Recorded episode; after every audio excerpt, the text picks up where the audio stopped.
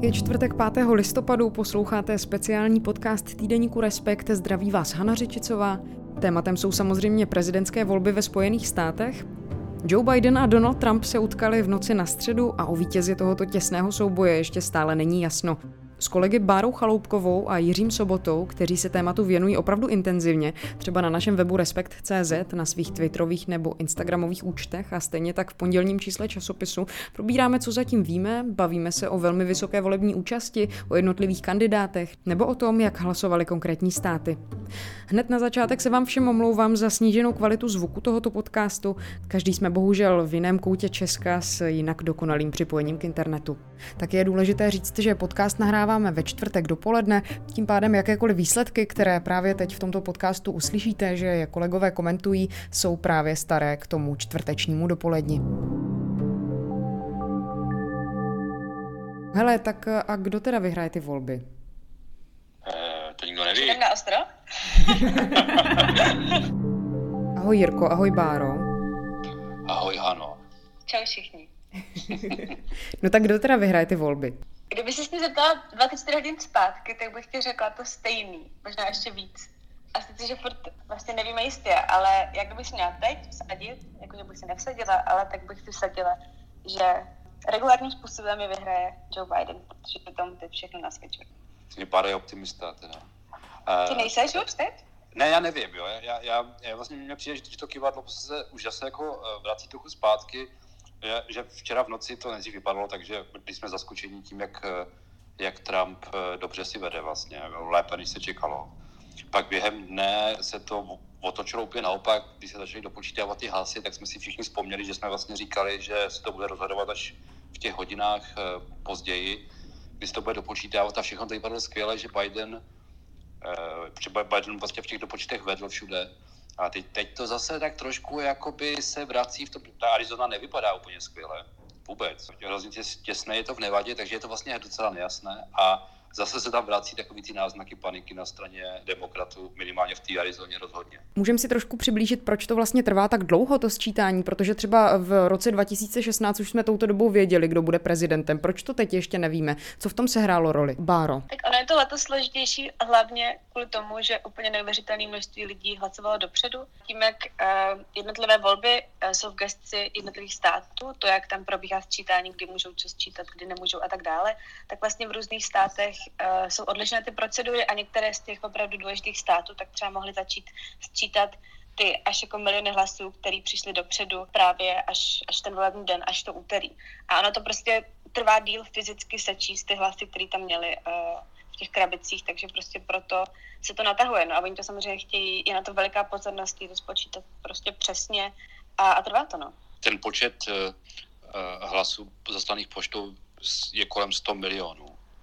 Jo, třeba před těmi čtyřmi lety to bylo 60, a už tehdy se to považovalo za rekordní počet. Teď je to 100 milionů, je tohle všechno spočítat, vytáhnout to z obálek a tak dále, prostě nějakou dobu trvá. No. V čem ještě se třeba tyhle ty volby liší od toho roku 2016 nebo ještě od těch předchozích voleb, Jirko? No, ale já myslím, že úplně zásadní rozdíl je v tom, že před eh, čtyřmi lety Trump byla novinka. To znamená, že když ho lidi volili, tak se dalo trošku utěšovat tím, že si to chtějí vyzkoušet a že třeba věří, že on v úřadu bude fungovat jinak, než jak se projevuje v té kampani a tak. Prostě chtějí ten systém trošku jakoby nakopnout, ať se něco děje a po čtyřech letech my víme, že Trump se nějak nezměnil v tom úřadu naopak. Všechno, co, co říkal, se, se plní a ty lidi ho volí znovu a volí ho minimálně stejným počtem jako tehdy. Takže v tomhle myslím, že je velký posun. Ten trumpismus se tam usadil docela dobře. Báro? Jo, abych k tomu dodala i jako to trochu naťuk, ale pro mě veliký rozdíl oproti tomu roku 2016 je právě i v té volební účasti která je prostě obrovská a která vede k tomu, že ten Trump jako vážně dostal o několik, já jsem si to tady hledala, teď to vypadá třeba o 5 milionů víc, nemáme samozřejmě všechno sečteno, ale vypadá to, že dostal třeba o 5 milionů víc hlasů než v tom roce 2016. Takže to, co říkal Jirka, to, že 2016 bylo, pojďme si ho vyzkoušet, uvidíme, není to prostě člověk z Washingtonu a tak dále. Tak teď ty lidi si řekli, my jsme ho za ty čtyři roky viděli, nám se líbí, co dělá, my chceme víc toho, co dělá, my chceme, jak oni skandovali další čtyři roky Trumpa. A vlastně ta představa, že miliony lidí navíc přišli, aby to tomu Trumpovi hodili, vlastně působí až trošku jako seriálně. Pro mě je to jedna z nejdůležitějších věcí celých těch voleb. Ale zároveň, zároveň je důležitý, když se, já jsem se taky díval na ty, na ty celkové hmm. součty a, a vlastně se ukazuje, že ta propast mezi demokraty a republikány se trošičku zvětšila. Aspoň tak mi tak vypadá. Minule eh, Hillary Clinton vyhrála ten celkový součet asi o 2,9 milionů hlasů a teď se to blíží, teď to 4 miliony jo, zhruba plus minus. Čili jako vlastně je pořád to tak, že Trump eh, představuje americkou menšinu. Vlastně včera jsme četli zprávy, že Biden se stal uh, prezidentským kandidátem, který v historii získal nejvíc hlasů. On vlastně prolomil rekord, který před ním jako fun fact držel Obama a Biden vlastně uh, to ještě zvýšil, on dostal přes 70 milionů hlasů, což je jako, je to odpovídající k té, k té vysoké účasti. Ale pro mě vlastně je zajímavý i přemýšlet nad tím, a to teď asi nevíme, a to budeme prostě vědět, až těch dat bude víc, ale kdo jsou ty lidi navíc, kteří přišli? Jestli to jsou úplně noví lidi, jestli vlastně přišlo víc demokratů a víc republikánů hodit to tomu Bidenovi a Trumpovi, nebo tam došlo k nějakému promíchávání, prostě třeba nějaký republikáni to hodili Bidenovi, což je asi taky pravděpodobný. Jo, že tenhle jako posun, který se udál za ty čtyři roky v té společnosti, že mi vlastně přijde strašně zajímavý ho sledovat potom. Ale myslím, že rozhodně můžeme říct, tam jsou dvě věci úplně jasné. První je, že tohle je rekordní účast za poslední snad 100 let. To znamená, ty volby jsou reprezentativní, je to, tohle si Amerika opravdu myslí. A druhá věc je, že rozhodně nenastal úprk od Trumpa. Ty čtyři roky nevedly k tomu, že by si společnost řekla, ne, ne, ne, tohle ne. To se nestalo. Přesně tak a já si myslím, že i navzdory těm předpokladům a různým předvolebním průzkumům, to je vlastně tak, že ta společnost je opravdu dost rozdělená, že se nekoná žádné velké modré vítězství, zároveň se nekoná žádné velké odmítnutí Trumpa. Jak vy tohle to čtete? Jak je to pro vás zajímavé? To je těžká otázka. Já vlastně a to teď už samozřejmě říkám, ovlivněna eh, těma událostmi toho posledního dne a půl. Já přemýšlím nad tím, do jaký míry to kdy bylo jako reálný vlastně doufat, protože když se člověk třeba podívá na ty průzkumy veřejného mínění víceméně celý tenhle ten rok, co bylo jasný, že už to bude Biden proti Trumpovi. A teď jako nechám stranou, že ty průzkumy se i letos jako v mnoha věcech pletly. Ale tak vlastně ona to byla strašně vyrovnaný celou dobu. Jo, když si člověk vezme, co se stalo za letošní rok, že přišla pandemie, prostě umřelo hrozně moc lidí v Americe, je největší krize od 30. let, tak vlastně spousta lidí tomu Trumpovi dál jako vyjadřovala neochvějnou podporu. A mně přijde, že tady pořád jako je trochu iluze myslet si, že když Trump odejde, tak ty špatné věci, které vnímám jako špatně, odejdou s ním. Ale to se teď jako jednoznačně ukázalo, že tak nebude. A otázka je, jestli vůbec by bylo realisticky si myslet, že se někdy něco takového stane. Tak ten rozdíl v jednu chvíli byl 10%, nebo víc než 10%, jo, to zase jako není málo, ale rozhodně se to neodrazilo no, ale... teď v těch výsledcích. No, právě no. Biden stabilně vedl, prostě jsem chtěla říct, jo. A, a Trump zároveň měl víceméně jako stabilní bázi lidí, kterým bylo jedno, co se stane. Ale Biden stabilně vedl, ten, ten náskok se prohloubil díky pandemii, tam se to fakt zvětšilo a vlastně, když se podíváme na ty výsledky eh, jako perspektivou toho celkového součtu, tak Biden vyhrál, jo. to víme teď, že vyhrál, mm-hmm. prostě má o 4 miliony hlasů víc, než má Trump. A pokud eh, prezidentem bude Trump, tak to bude díky tomu volebnímu systému, nikoli díky celkovému součtu. Takže tam ta, jakoby tohle pořád, jako, tohle pořád platí, no. Ale samozřejmě uh, ukazuje se i na těch výsledcích třeba do Senátu nebo do sněmovny reprezentantů, že ta rozpolcenost je totální. Prostě. Má alespoň jeden třeba z těch prezidentských kandidátů nějakou šanci tu společnost spojit? Je vůbec něco takového možné, když vidíme, jak rozpolcená je Amerika? Hele, já myslím, že Trump rozhodně ne, že nemá šanci. On se o to nikdy ani nepokoušel a pokoušet nebude. No, protože uh, celá jeho strategie je založená na tom, že je šéfem jedné té skupiny, že ji vede, že ji vede navzdory okolnostem proti té druhé. Jo. Bez téhle strategie by vůbec jako politik nemohla existovat. Čili uh, jestli má Biden eh, šanci ten příkop překonat, to těžko říct, ale je tam naděje, že se o to bude aspoň snažit. Že se bude snažit to napětí v té společnosti nějakým způsobem zmírnit. Jestli to je možné, to je druhá věc. Ano, to bylo trochu vidět i v těch jednotlivých projevech, který jsme viděli za uh, ten poslední den a půl. Vlastně Biden vystoupil dvakrát, zatím něco řekl veřejnosti. A vždycky tam ten jako ten aspekt toho, že on bude prezident všech Američanů, ať už pro ně volili nebo ne, tak ho, tak ho tam měl. Já vím, že se to jako vždycky říká, ale ten Trump uh, se, věno, se věnoval úplně jiným věcem. Já jsem, já jsem včera četla takovou jako zajímavou myšlenku, že třeba paradoxně to, že demokrati nezískají většinu v tom Senátu, tak vlastně může nějakým způsobem balancovat ty nálady v té společnosti, protože vlastně Biden, on, Biden má historii jako, a on se tak jako profiloval a část levice mu to přičítala, to viděla jako mínus, ale on se profiloval vlastně jako člověk, který umí v Senátu pracovat i s těma mhm. republikánama, umí vlastně jít jako přes tu uličku, jak se říká v angličtině, a, a vlastně hledat kompromis A, a teď vlastně, když třeba jako hypoteticky, když si představíme, že prostě třeba Biden bude prezident a bude mít třeba republikány ovládaný senát, tak on vlastně bude donucený víc s nimi nějakým způsobem kooperovat. Je samozřejmě otázka, co to jako udělá v té demokratické straně a v té levici, která tohle nechce, která chce veliký změny. Ale, ale třeba v tom může být jako cesta. Já naprosto souhlasím s tímhle. Jo. I, tou, I přesně o tom Senátu jsem takhle dneska ráno přemýšlel, že eh, pokud ho demokrati nezískají a prezidentem bude Biden, tak to bude úplně skvělý, protože on tím pádem se neocitne pod tím obrovským tlakem z, té, z toho levicového křídla demokratické strany, aby udělal otočku o 180 stupňů. No. On, protože ono nepůjde udělat, on ty zákony prostě neprosadí tom Senátu. No. no a že to vlastně je dobře, protože, protože tu společnost je potřeba spíš hledat nějaký střed a začít to celé uklidňovat. Že jako dokud to bude lítat z jedné strany na druhou, z jednoho extrému do druhého, tak je otázka, kde to skončí. No. To, já s tím souhlasím, ale myslím si, že odvrácená strana tohohle je, že se že třeba bude ještě méně pravděpodobný, že Amerika přistoupí k nějakým velkým věcem, který z určitého úhlu pohledu jsou vlastně nutný, jako třeba nějakým způsobem akcelerovat přechod na zelenou energetiku a tak, jo, že vlastně tam jako, že obrácená strana toho bude, ať už si o tom jako myslíme cokoliv chceme, o těch změnách, že ty jako velký problémy, které v té Americe, která dneska působí velmi dysfunkčně, tak se vlastně řešit jako nebudou nějakou odvážnou akcí. Joe Biden v případě, že by byl zvolen prezidentem,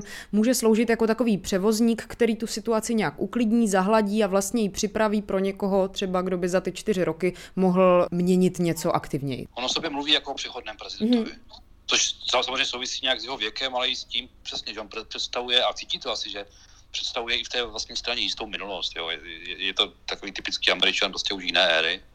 Eh, má taky jinou viceprezidentku, která už spíš představuje tu, tu budoucnost. Možná tím i naznačuje, že tam třeba nechce kandidovat na 8 let, ale jenom na 4 Eh, to, to jsou spekulace, jo, to to nikdy takhle úplně přesně neřekl, ale o, označuje se vlastně za přechodného prezidenta, takže to, co říkáš, myslím, že úplně sedí. Pojďme se ještě trošku podívat na tu volební účast. Jak třeba hlasovali konkrétní státy, i třeba oproti roku 2016, jak hlasovali konkrétní lidé, jak v těchto volbách, nebo jakou roli v těchto volbách se hráli třeba prvovoliči a prvovoličky? Mě vlastně dost o tom se, o tom se mluvilo tak v první polovině včerejšího dne, kde vlastně bylo jasný, že uh, Biden nevyhraje Floridu, což je stát, který vlastně už teď třetí volby za sebou sebou jde republikánským směrem. Trump vyhrál 2016, 2018 v kongresových volbách republikáni. Uh, se jim tam dařilo hodně a teď vlastně Biden ho opět nevyhrál. A, a ten stát je vlastně zajímavý ze spoustu důvodů, on je velmi jako rozmanitý a mimo jiné tam vlastně je i velká uh, latino menšina, hodně jako třeba Kubánců.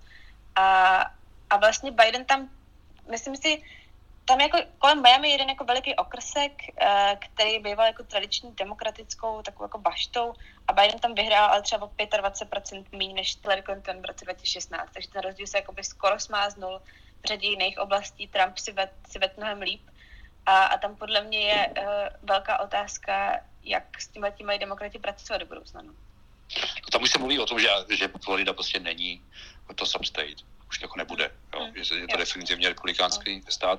Ale, ale letos tam fakt sehrálo, to vlastně rozhodl jeden okrsek, jestli jsem to správně pochopil, jeden okrsek, který je nadítý e, přistěhovací z, Kuby a z Venezuely. To je prostě jiný typ hispánců, než, eh, než jsou hispánci eh, v jiných částech Spojených států. Tohle jsou de facto političtí migranti, kteří mají určitou zkušenost s totalitním režimem nebo s autoritářským režimem, který se označuje za levicový sám sebe. Tam prostě ten postoj Trumpa třeba k Madurovi nebo i k Kubě prostě nějakým způsobem rezonuje. No. Takže to je, je to vlastně svým způsobem hodně netypický. A nedá se to nějak zase extrapolovat třeba na hispánskou komunitu ve zbytku Spojených států. No vlastně, ono z jednoho úhlu pohledu to vypadá, že ta mapa je, uh, ta volební mapa je hodně podobná roku 2016. Jak jsme vlastně říkali, uh, Joe Biden vyhrál většinu států, kde před čtyřmi roky vyhrál Clinton, Trump obhájil většinu toho, co mohl obhájit a díky tomu je to tak napínavý, že záleží jako na málo státech, který to, jako, který to se převrátí, kde to lidi volili jinak. A jedním z nich, teď to vypadá, ale my jako nevíme, protože to tam není pořád sečtený, každopádně extrémně těsný, to je v Arizoně což byl dlouho braný jako republikánský stát. Podle mě naposledy tam snad vyhrál Bill Clinton v 90. A jinak od té doby vždycky tam vyhráli republikáni. A, ale teď zároveň Arizona je jedním uh, vlastně ze dvou míst, kde demokrati uh, sebrali s uh, republikánům senátorský křeslo jedno. Takže vlastně Arizona jde tam vidět třeba možná nějaký posun směr k demokratům, asi to souvisí i, i s demografickou proměnou. A samozřejmě nemůžeme zapomínat na to, že z Arizony byl, byl John McCain, vlastně jako republikánská legenda, který měl velmi špatný vztah s Trumpem. Trump k němu vystupoval velmi, velmi neúctivě. A to na to samozřejmě já nemám data, abych to řekla, ale je klidně možný, že to v tom státu se hrál roli, protože on tam byl strašně respektovaný. Já bych se ještě vrátil k jedné věci, jestli můžu. Se bavili o tom, že ten Trumpismus zapustil kořeny a to, ta společnost je polarizovaná. Ty dva tábory jsou jako jasný. Eh, ten jeden je menšinový, dlouhodobě menšinový. Jeho jádrem jsou bílí voliči bez vysokoškolského vzdělání, kterým prostě jako by ta kultura, ta Amerika se jim mění pod rukama a jim se to zjevně nelíbí. A tahle skupina a to je, a to je, ta, to je ta těžiště toho trumpismu. Tahle skupina má jednu jakoby v úvozovkách velkou kliku a to je Donald Trump. To znamená, že se objevil lídr charismatický, který to umí prostě a který i opravdu jako je táhne dopředu. Jo. A teď to teda vypadá, že se to ujalo, že to, že to drží, ale ono není vůbec jasné, co se stane, až ten lídr zmizí. Jo, ta druhá skupina, ta, ta, ti demokraté nebo ta, ta, ta Amerika, prostě, kterou v tuto chvíli představuje Joe Biden, takového lídra v tuto chvíli nemá. Tam není žádný charismatický vůdce a prostě tam je vidět, že to je konzistentní pohled na svět. Tady je možné, že když ten lídr zmizí, a on jednoho dne zmizí samozřejmě, tak se to celé rozpadne. Takže není vlastně úplně jisté, jak moc je to už ustavený pohled na svět, nebo jak moc to bude držet ve chvíli, kdyby v čele nestál ten, a musíme si to asi přiznat, ten nadprůměrně talentovaný politik, jakým je Donald Trump. Jako dá se říct, že Donald Trump je opravdu tak nadprůměrně talentovaným politikem, anebo je spíš takovým zvláštním bavičem, který působí silně nebo charismaticky zkrátka? No to mně přijde, že je jedno. Jak je to prostě talentovaný lídr, vůdce prostě. Jo, to je fakt hlava toho klanu, která ho táhne dopředu. Zaručuje, jako, jako on by to asi sám řekl, jo, nabízí mu vítězství, až jim z toho bude špatně.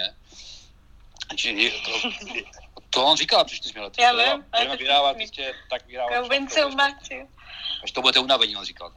Když budete unavení, tak nevím, jestli to bude platit i letos, ale, ale prostě je to, je to charismatická postava, jaká se objeví jednou za čas. No.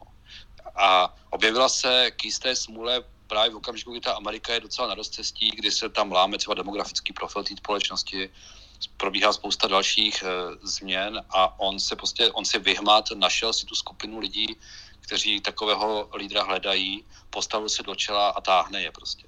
Ale opravdu není jasné, nakolik je tohle křídlo americké společnosti konzistentní nebo schopné vyhrávat dál bez takového lídra. Ano, to asi není náhodou, že, se objevil, nebo že ten úspěch zažívá v té době, kdy Amerika je v takovém jako, jako křehkém stavu. A já bych jenom možná řekla, že mně nepřijde, že ani na té demokratické straně ta budoucí cesta tak úplně jako jasná. Samozřejmě tak tam je jako to silný, to silný levicovější, progresivní křídlo, prostě Bernie Sanders, ale ten jak je starý, tak jako to potom potáhne třeba uh, Alessandria Ocasio-Cortez, což je že, výrazná kongresmenka z New Yorku, ale pak je tam část demokratů, kterým není sympatický tenhle porod, jo? Takže mně přijde, že vidíme nějaké jako přeskupování, jehož konec logicky my dneska nevidíme, ale že je tam prostě pohyb na obou stranách. A ono k tomu talentu vlastně, vlastně ono ano, přesně tak, že vlastně i to, i to druhé křídlo, i to demokratické, se vlastně vymezuje vůči Trumpovi mnohem víc, než že by se zhlukovalo kolem nějakého svého vlastního lídra. No. Čili vlastně všechno v té Americe je o Trumpovi. Trump, Trump, Trump. I my se tady bavíme jenom o Trumpovi. O Bidenovi jsme neřekli skoro ani slovo. Prostě protože se to ne, nedá vůbec srovnat, ta váha těch dvou postav. Biden je opravdu politik uh, jin, úplně jiného stylu než Trump. Je to takový politik vyjednávat. Je to, je to politik, je to, je to praktik, je to člověk, který byl v politice desítky let, uh, v Senátu asi 30 a pak byl viceprezidentem 8 let. Ale je to spíš takový ten politik, ano, opravdu, který vyjednává v Senátu, dohaduje zákony, vytváří kompromis a tak dále. Není to vůdce, který se postaví před dav, má silnou vizi, táhne to vpřed. To není, jo. Takže ono taky, když on kandiduje, on tohle je jeho třetí prezidentská kandidatura. Uh, ty první dvě uh, skončily různě, ale jedním vždycky uh, jeho hlavní slabinou bylo, že nebylo úplně jasné, proč kandiduje právě protože, když on třeba kandidoval v roce 2008, tak jeho protivníci v primárkách byla, byli Hillary Clinton a Barack Obama, tak vedle nich se lidi ptali, a proč, proč vlastně on by tam měl být. Jako. Hillary Clinton představuje nějakou vizi první žena něco, Barack Obama úplně prostě tábor lidu, eh, první černoch a tak dále, proč, proč Biden, jo. A najednou se ale ukazuje, že vlastně on možná v, okamžiku, v tomto okamžiku poprvé ten smysl existence získal, protože ta koncenzuální figura je to, co ta Amerika teď potřebuje. Trump ale hraje roli i v tom, tom způsobu, jakým láká Biden voliče. Jeho způsob je, že on, nebo část toho, té přitažlivosti Bidena je, a on, on se k tomu otevřeně hlásil, že on není Trump.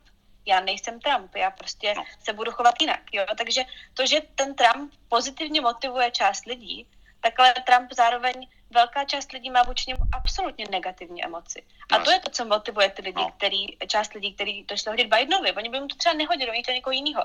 Ale ten Trump je tak silný negativní motivátor, ano. že uh, ty lidi prostě zkousnou i to, že se jim Biden nelíbí a jsou s tím úplně OK, protože jejich hlavní vlastně přání je dostat Trumpa ven, jo. Že mně jako přijde, že ta negativní emoce je strašně důležitá na obou stranách. Je to pro, pro demokraty, kteří volí Bidena, protože cítí absolutně negativní emoci vůči Trumpovi.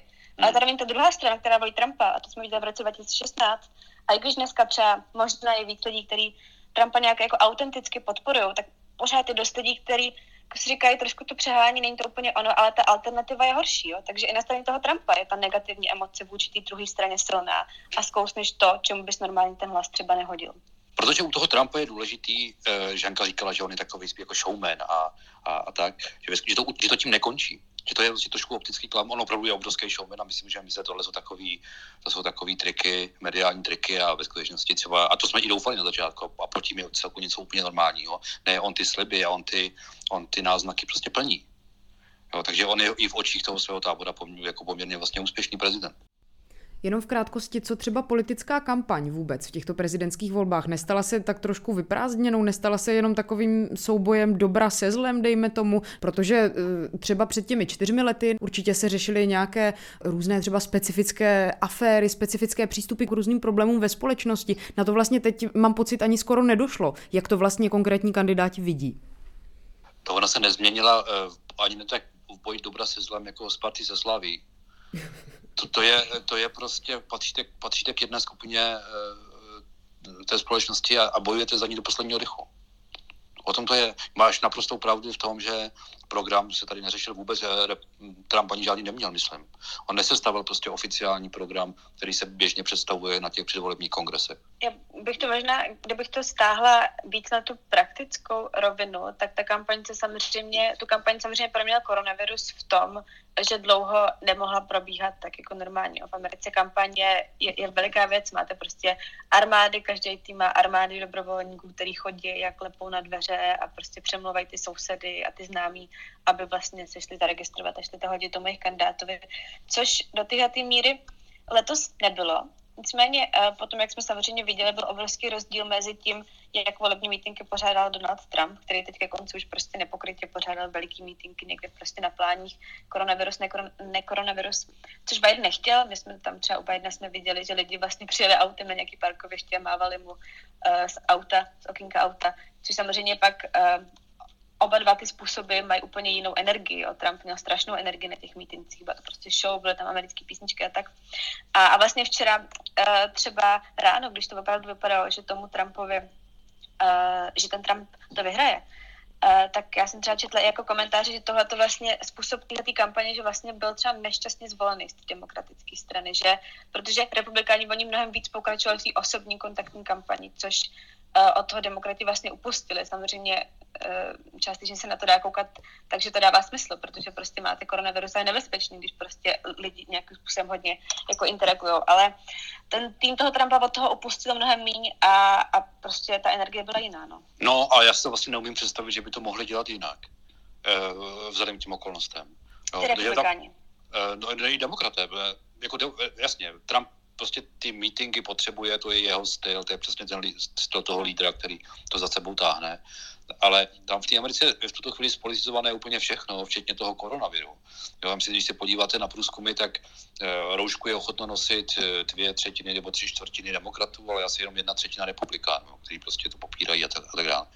Čili e, nést tuhle tu message, že my, my jsme ta zodpovědná síla, která třeba bude bojovat s pandemí a zároveň pořádat obří meetingy, na kterých se ten koronavirus šíří, tak to dost dobře jako nejde. Jo.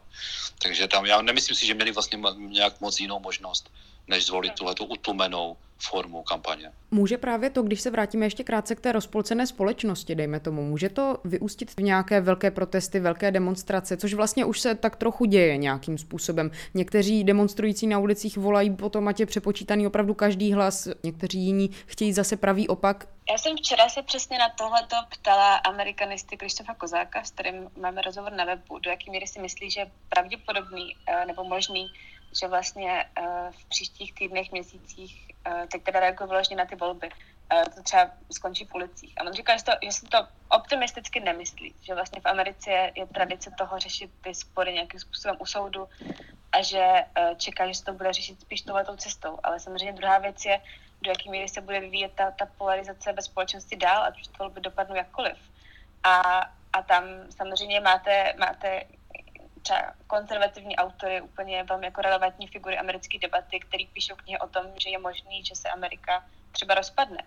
Takže jako zní utopicky, ale jenom to dávám jako pro kontext toho, eh, do jakých jako končin se ta americká debata dostává dneska. Je to velká chaotická země. Není, nemá smysl to srovnávat s naší evropskou zkušeností. Spousta věcí je tam divočejší než u nás.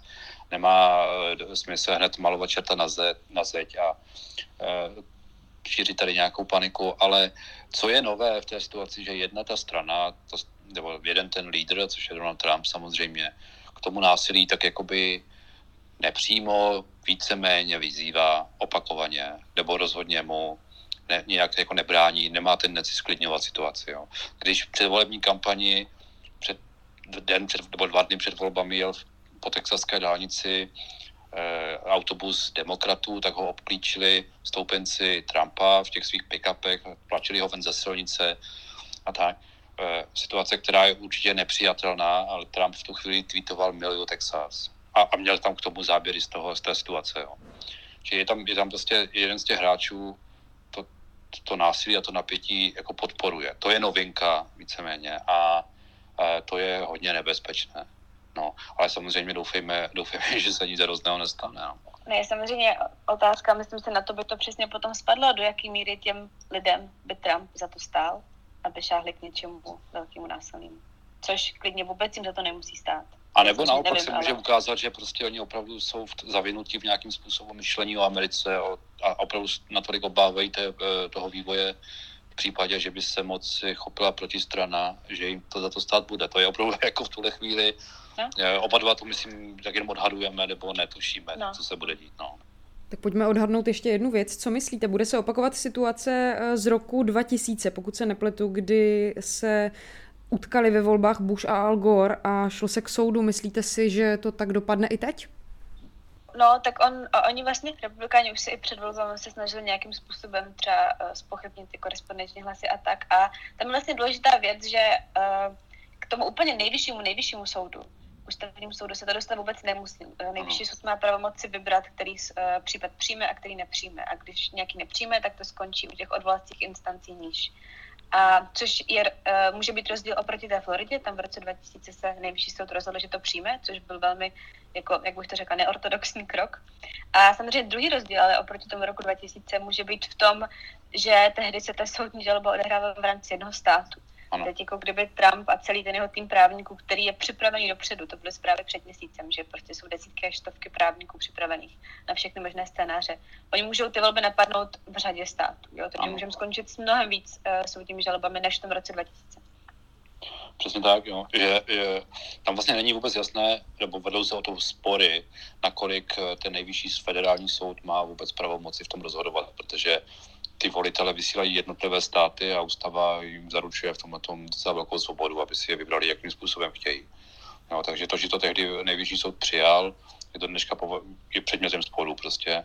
Ten, ten rozsudek eh, není považován za precedentní, to znamená, neznamená to, že to teď nejvyšší soud vždycky musí přijmout. A důležitý je, že tehdy Al Gore to rozhodnutí nejvyššího soudu akceptoval a tím to vlastně vyřešil. Kdyby ho neakceptoval, tak se to také mohlo táhnout poměrně dlouho ještě. Jo. E, že bych taková situace nastala letos, znamená, že by třeba Donald Trump akceptoval nějaké rozhodnutí, které je v jeho neprospěch, to si myslím nikdo neumí úplně představit. Takže je to prostě mnohem složitější, než to bylo v tom roce 2000. Kdy myslíte, že si Amerika tedy finálně zvolí toho nového prezidenta? Mají čas do ledna? No, to víme, no. To nejzaší datum je 20. 20. ledna. Tohle můžeme říct s jistotou. 20. ledna bude nový prezident. A nevíme, kdo jim bude. Protože ale ústava říká, že 20. 20. Eh, ledna končí funkční období současného prezidenta a musí se něco změnit. Tak díky, tak si to v pondělí upřesníme a aktualizujeme. ahoj. Tak eh, díky a ahoj. Díky a mějte se.